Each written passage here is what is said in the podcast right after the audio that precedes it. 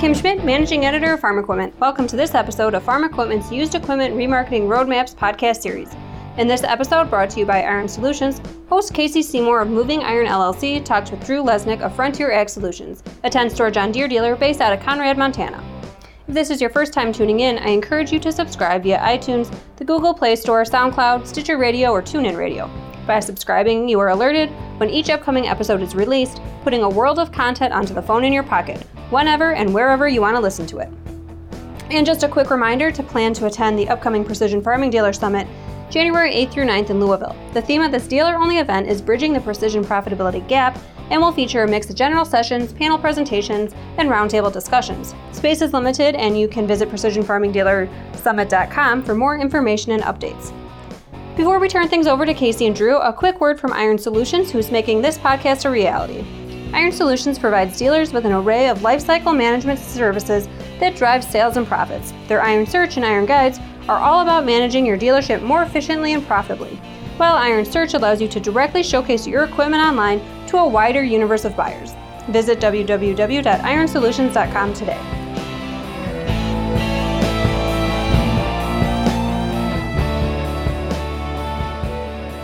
On this episode, I'm joined with Drew Lesnick from Frontline Ag in Conrad, Montana. Drew, thanks for being on my podcast. You bet. Uh, before we get started, I always like to get a little background on on uh, the guy I'm talking to and, and the dealership he's working with. So, tell me a little bit about, about Drew and, and Frontline Ag. Well, yeah, of course. Uh, Frontline Ag Solutions was uh, was actually formed just two years ago uh, when Frontline Ag and Moody Implement merged. Owners of both companies are still involved in our day to day, but uh, you know now working as a as a combined group there. Uh, prior to that, Moody Implement had been around since the 1930s, uh, owned by the Moody family. Uh, they had six locations at the time of the merger. Frontline Ag was uh, formed in the 2000s and uh, had been kind of consolidating formerly single store locations. and at the time, we had four locations. So now we're combined and, and cover a good swath through uh, the central part of Montana. Okay, so looking at your local market, what do you see out there? What do you see happening? Um, are you seeing some more maybe on-farm auctions that may have taken place? More taking place now than you've seen in the past. Is is uh is that auction market a uh, something that, that you're competing with, or is it is it really not a big deal in your area? You know, for us, we haven't seen a whole lot of local farm auctions with late model equipment. Uh, most of the auctions that do happen feature, I guess I would say, small lines of uh, of aged equipment.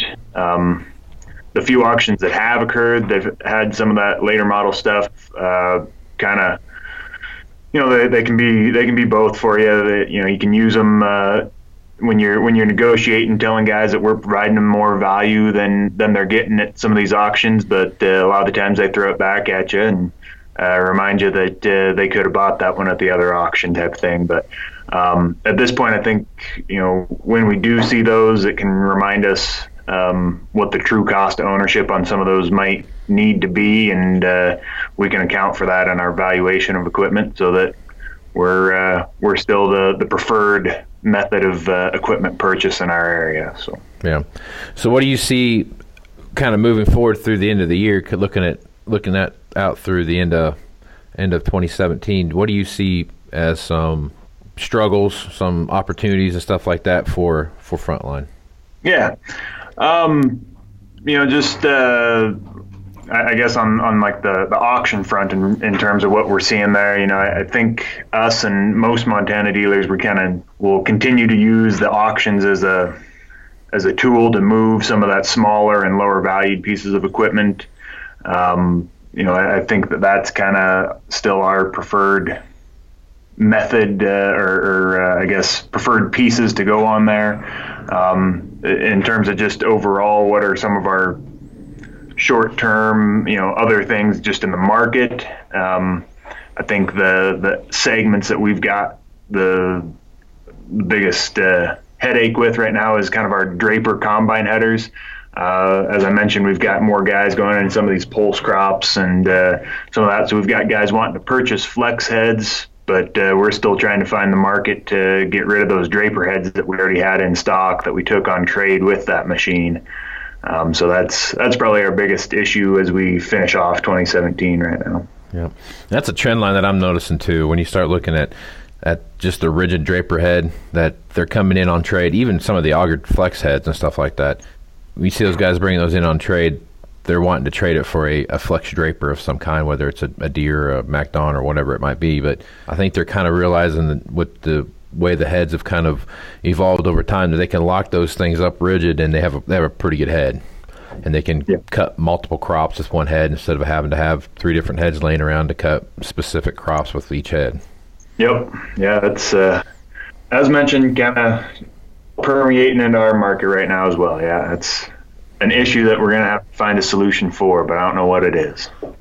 Yeah, it's going to be a tough one. I think that's it's just going to be a tough market to to uh, to keep kind of going down and, and looking how that that's going to play out through not only through the end of the year, but looking into next year and how we start evaluating those pieces of equipment. Leasing equipment that seems to be a hot topic every time I have a conversation with a uh, with anyone from a dealership. How is is leasing becoming a bigger part of your business than it's been in the past? Uh, yeah, I think uh, for sure it's it's become a, a selling tool um, that we use a lot more. Uh, if nothing else, it's definitely a marketing tool. Um, we put it out there a lot of the times in our advertisements. You know, putting out there the the price per hour type thing to get that conversation started. You know, sometimes guys will still opt for a, a, a normal usage of those. So um, I would say that we've increased uh, the sales in a few, but you know maybe maybe more so it'd be just maintaining our sales in a number of segments. Um, for us, it's largely in our mechanical fronts, four wheel drives, and combines that we really push that. It uh, seems to be the best market for us to to do those. Yeah, and that's exactly what we're seeing too. Um, that cost per hour conversation or or the, the payment conversation is a uh, it's an easier one to have when you start talking with leasing because it seems to me we're, we've kind of passed the features and benefits on a lot of stuff, especially some of this older stuff. We're really concentrating on selling a uh, customer. I mean, we're trying to sell that payment to that customer and the whole dynamic that he has with his banker and the situation he's in and so on and so forth. Um, it is a uh, it's a lot a lot tougher than it used to be when you start talking about you know the cash flow scenario. Yeah. Okay, so. Which I think, uh, I guess, you know, one thing that I see with that though is, you know, as you mentioned, it, it helps them solve that cash flow requirement. Uh, but I think we may end up, uh, as these guys start trading back, a, a, lot of our guys are used to seeing equity in their machines. And um, a lot of the guys are, you know, the, the, way they want that first payment set up, we're using their equity and, and they're coming down to the end with, uh, you know, fairly minimal amounts. Uh, it may end up being a bit of a sticking point when, with them when they do come back to trade. Um, just that that equity cycle there and, and knowing whether they've whether they've got it or not and, and how that sets up. So I guess our guys, anyways, are, are, used to that equity. So I'm, I'm wondering how that'll hit when they come back on those leases. So. Yeah, that, and that's a good that's a good point. I'm glad you brought that up. Is is the equity situation on equipment because it seems like there is not as much equity in equipment that people think there is. After we, when you actually sit down and start evaluating it and start looking at how you're going to book those units and how you're going to place them in the marketplace, and and for us, when we had that conversation, there are the the ramifications with the uh, you know the various tax codes and everything, and how that how that all falls in there. You can really kind of set a guy up for some pretty big surprise if you're not careful. And using that equity, like you said, using equity to to kind of p- position that stuff. So I, I think we're going to look at. Um, I think it's going to help. This leasing thing will kind of help sell some stuff uh, down the road a little bit. But I kind of think maybe leasing is going to be more of a, a standard practice, maybe moving forward with uh, the the generation that's dealing with stuff now, and, and, looking at how they can leverage that machinery to uh, you know go out and and um, use that that cash they would use on a payment or the equity or whatever that you want to call it. Um, and they can buy other things with it. You know, they can have a cheaper payment on their machine and, and use that, free that capital up to go out and purchase whatever it is, feed or ground or whatever it might be. Yeah, I, yeah, and I would agree. I think we've already seen guys shortening their hold period on equipment as well. You know, I mean, they're we're seeing more frequent trades. Um, you know, we've always seen that on say the new guys, but I think we're seeing it on those guys that are buying the, the, the used machines as well. Now they're coming back and, and trading more frequently. So yeah, helps stuff turn. Helps the stuff turn quite a bit. So are, are the stuff that you're looking at leasing? Are you leasing more? new than used, or or just kind across the board? I'd say across the board, um, but I, would almost maybe give it an edge to uh, to the used, um, just because on the new side, I think a lot of the times maybe we have some some roll programs as we call them, you know, already set up where we've where, where they do they take them on a on a finance note, but there's kind of a predetermined trade difference set up. Um, so they've already got some of those benefits of a lease without being on a lease. Um, yeah. So that's been more of a selling tactic that we've used on the used. Yeah. Has your PowerGard up uh, take has it increased over the uh, last year or so compared to what it's been? Uh, you know, I don't know that it has. Just with the increase in cost, I think uh, you know that kind of hurt, hurt a little bit there, but you know, as as you do try to cover those machines on leases, you you make sure those are getting there. But um, I just say as an overall, I don't know that our PowerGard uptake has increased because of the cost. It did take a pretty good jump. Okay, so kind of rolling into uh, a few EOPs now um, that we've got out there, and it looks like uh, you know sprayers and planters and stuff are going right now, but I would I would guess that planters probably aren't as big a deal up where you're at, just because of the crop mix that you grow. Is that correct? Yeah, we don't we don't have many of those. The ones that we do are uh, generally aged pretty well. They're the ones that you guys are done with and uh, think are ready for the scrap pile.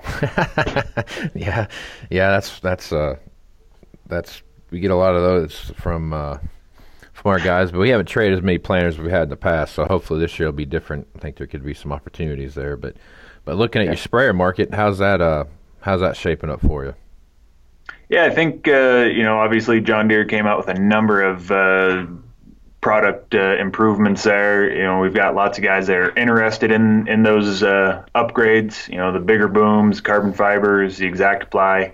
Um, haven't necessarily seen it leading into the sales yet. You know, I think guys are still chewing on those prices and, and trying to make sure that uh, they've get they're getting the value, but um, generated a lot of a lot of interest come into the EOP, but uh, really need to kind of see where that falls. And you know, guys guys are still a little bit cautious with uh, grain prices and, and some of that, and you know, potential drought type thing. They're they're all still kind of closed on their wallet there, so we're we gotta let it play out here for a little bit. But uh, it did do a good job of getting guys in the door and talking about them. Yeah, yeah, we've had a we've had a pretty good.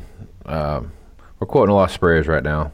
Uh, we're a CAD dealer, so we have, you know, our, our ASPs and stuff are, are really looking at the uh, at the new the new sprayers and really have some some pretty excited things. They're they're looking at, especially with the carbon fiber and the weight issue and all that kind of stuff, and especially with now they can get out to 120 feet. It's just it's just a big deal that they can get out there now, and, and, especially on some of these smaller units, and spray some more stuff than they have in the past. But our used market seems like our our series sprayer seems like we can we can sell those used ones, especially the ones that have a few hours on them, where where the price is down. You guys seeing something similar up your way? Yeah, you know, you mentioned uh, the the CAD dealer type thing, and uh, we we just got approved for that, which I think will def, definitely help us on the used side. Um, just because you know some of those some of those used ones that you get back in, you might be into them a little better um, coming off those uh, CAD uh, ASPs, um, where we didn't have that before. You know, I think some of ours still end up um, maybe a little higher price than, than guys were looking, uh, but but we've seen good good sales on them, but uh, hopefully again be improving that with the with the introduction of uh, with our CAD dealer uh, approval there. So. Yeah. Yeah, I think what's we're seeing the benefit of that is on those thousand hour, fifteen hundred hour machines that we get that come back. The prices are down enough. You know, they're down in the two hundred thousand dollar range, two hundred thirty five thousand dollar range, and and guys are seeing that and they can step up and get a a, a fairly new sprayer with some good technology, that it's not going to cost them three hundred fifty thousand bucks to do that. Yeah.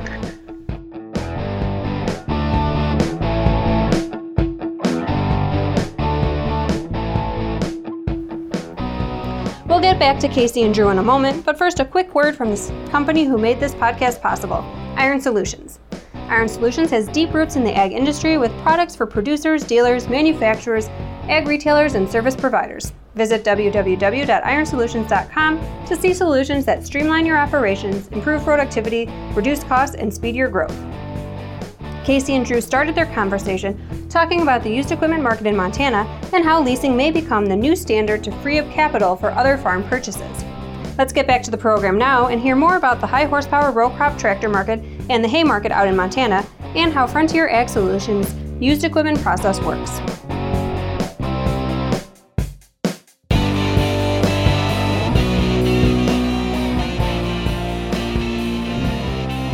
Okay, so high horsepower row crop tractors, you know, so we're talking. Um, that's probably a big deal for you guys up there, grain carts and those kind of things, and, and pulling air seeders and those kind of stuff. How's that market looking for you? Where's the sweet spot you think in, in that used marketplace? Yeah, you know, uh, this spring uh, we were kind of a little worried coming in. We had, uh, I would say, quite a few four wheel drives as well as uh, quite a few air seeders, as you mentioned. Uh, and for whatever reason, those really took off this spring, and, and we were kind of wondering if we had enough uh, enough of those as we got to it. But you know, we we really saw strong demand for, say, that three to five year old. R series uh, 9560 type tractor, um, as you mentioned with a PTO, and, and for us that high flow hydraulics, you know, we really really had a good uh, spring on those.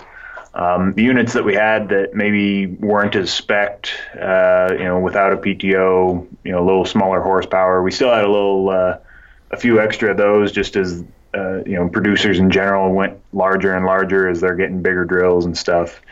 Um, but we've we've really started to get a good secondary market on that, you know, and guys are interested, and, and we've been ordering quite a few of the uh, the four tracks. I uh, got a number of those coming in this this summer, so um, we've been we've been pleasantly surprised with where that four wheel drive market uh, has gone since the turn of the year. Uh, we've even you know kind of started to see you know maybe an uptick in those used values. I would say potential. So.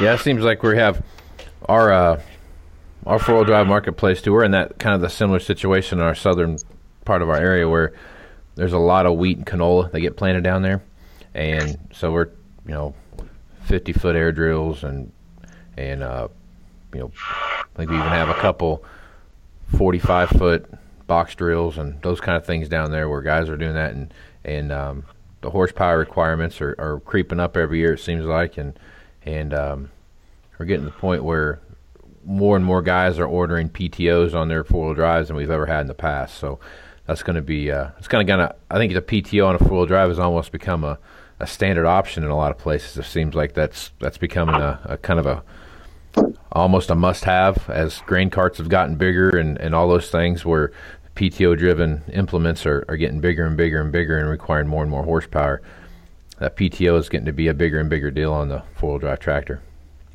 Yep. Yeah, you know, definitely there. And uh, like I mentioned, for our guys, you know, with the introduction of the newer air cart and you know just everything, uh, you know, we really like that uh, high flow hydraulic pump as one of those that you know. The PTO, at least, you can kind of put on aftermarket if you really had to. It's going to cost you quite a bit. But that high flow pump, uh, really one that we we look for anytime that we're doing any you know, buying on those, making sure it has that because our, our hydraulic requirements have really gone up as well. Yeah, that's that's another thing too is the uh, the hydraulic capacity on, on these implements anymore, whether it's a planer or a or an air seat or whatever it is, they require so much more hydraulics than they've had in the past. So it's going to be uh, it's that's almost a must too to have that on there as well. Yep.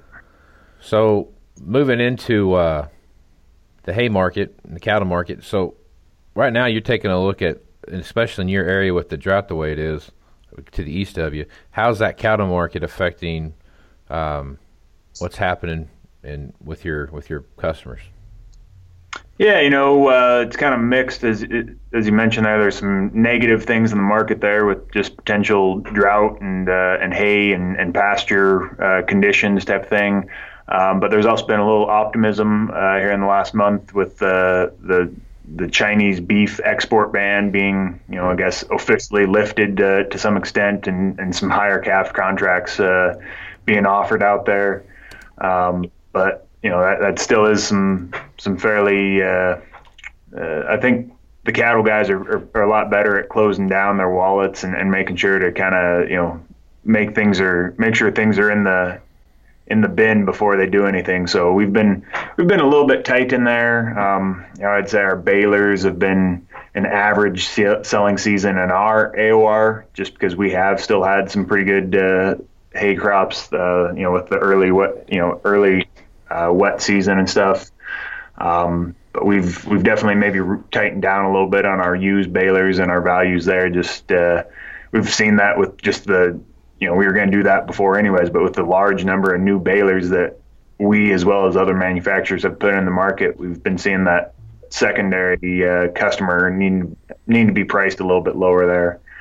Um, you know, and, and then the other piece there that's really been hitting us uh, is the windrowers. Uh, I would say we had a, a tough start to our wind windrower season, um, largely due to the availability of our units. Uh, the bulk of our stock W235s that we had coming in, um, we probably didn't get them on the ground until a lot of guys already had their first cut and already laying on the ground. So, um, made it tough for us. Obviously, guys are already into their season, already using their old machine, but uh, we've got out there and had had a few success uh, stories and selling a few of those.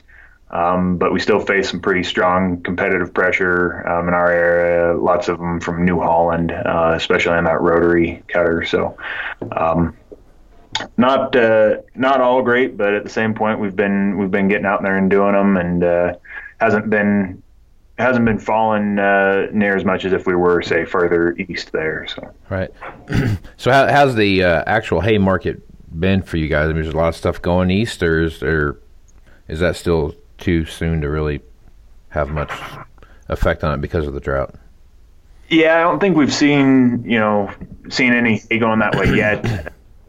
you know, I'm sure there will be. Uh, just you know, they're they're not going to have any type of thing, but uh, we, we, haven't seen any sales going that way yet. I haven't really heard a whole lot in terms of prices. Um, you know, guys, you know, coming over yet and already offering high prices or anything like that. But uh, I, am sure it will end up being uh, being a, a source for our guys to get some of their hay marketed. But they're also going to be a lot of our guys aren't producing a lot of extra. You know, they're doing it for themselves and, and have just what they need for their their operation. But uh, the guys that do have something to sell might be able to get a little bit of an opportunity there.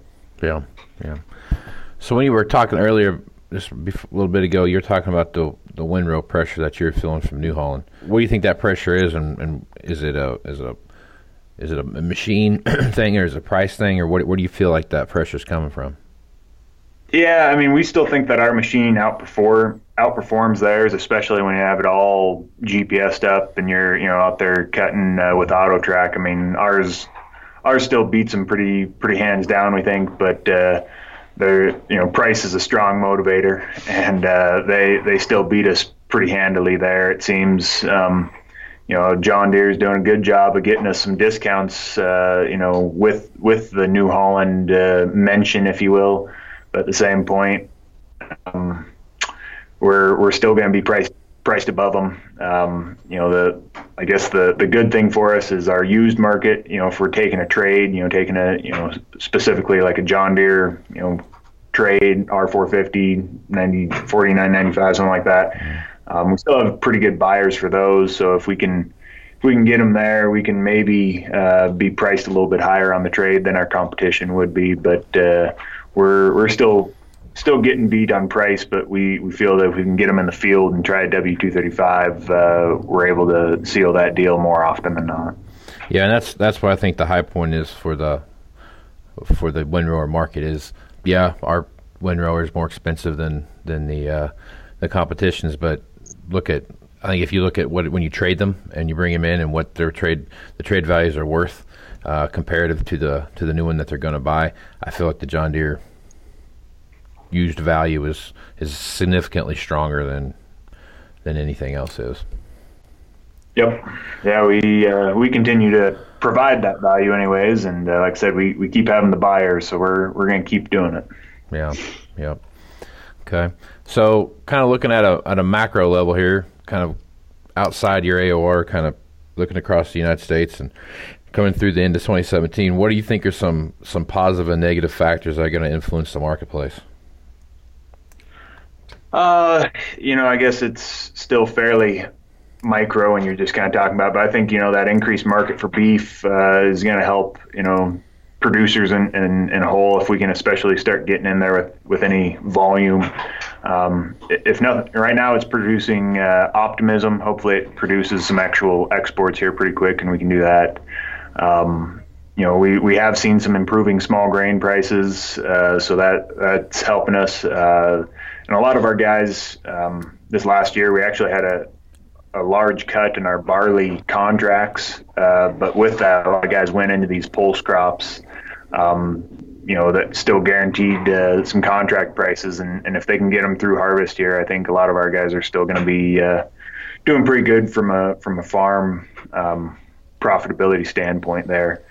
Um, you know, I think that'll definitely help them. On the negative factor there, you know, we, we've maybe worked out of it, uh, but you know, we still have a large amount of late model equipment just in the in the industry, I think. So, um, trying to make sure that we're properly valuing that used stuff uh, can still be a negative factor, making sure that we're not uh, overvaluing that stuff and getting back into a bad cycle there. Yeah.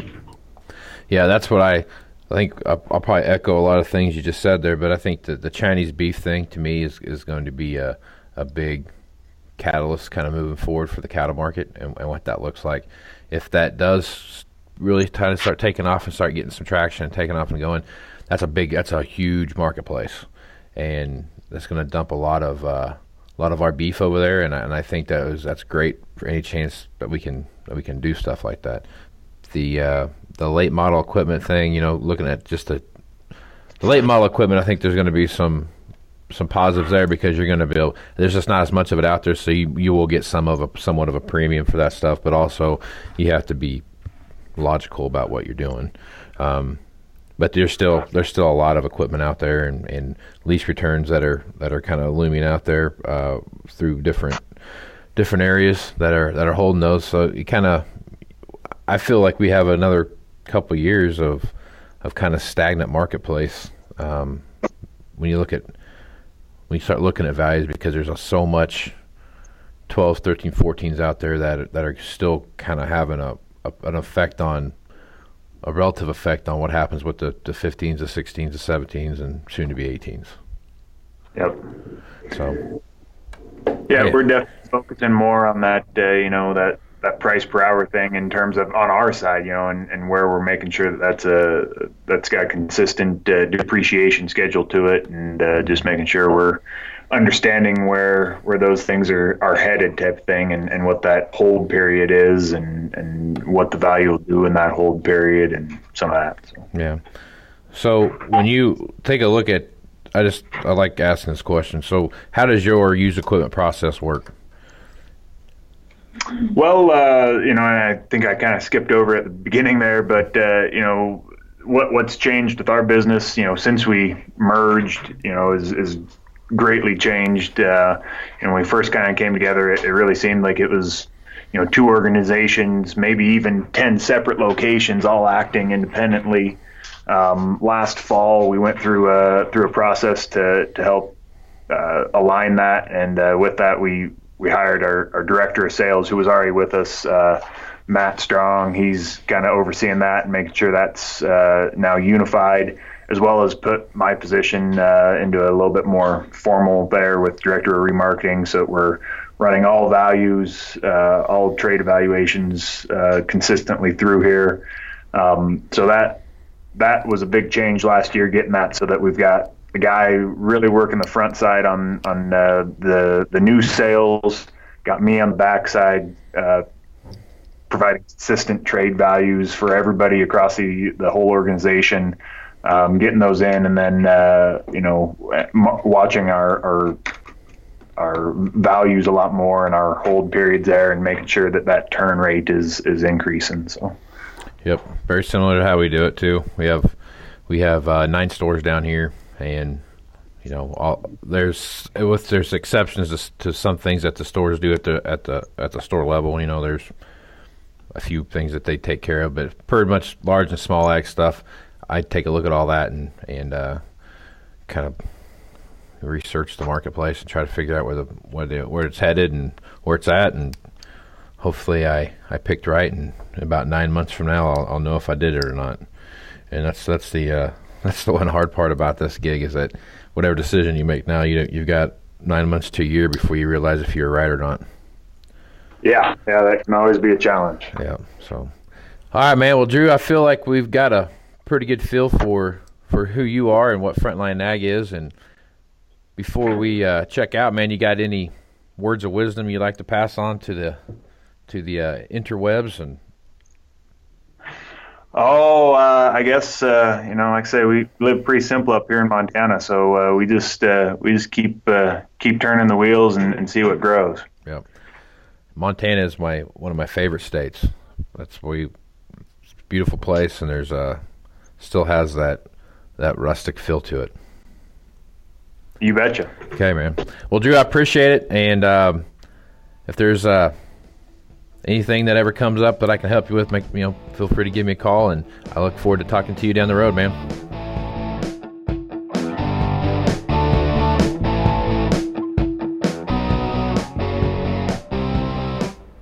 Thanks, Casey and Drew. We've got even more used equipment remarketing resources that we're sending your way. In addition to this hosted podcast by Casey Seymour, we're also tapping into his expertise across all our informational channels, including an Ask the Expert feature on our website where you can ask him your questions directly. Check it out at farm-equipment.com backslash ask the expert. You can also catch extended podcasts from Casey on the Moving Iron podcast, available on SoundCloud. Thanks once again to Iron Solutions for sponsoring this series.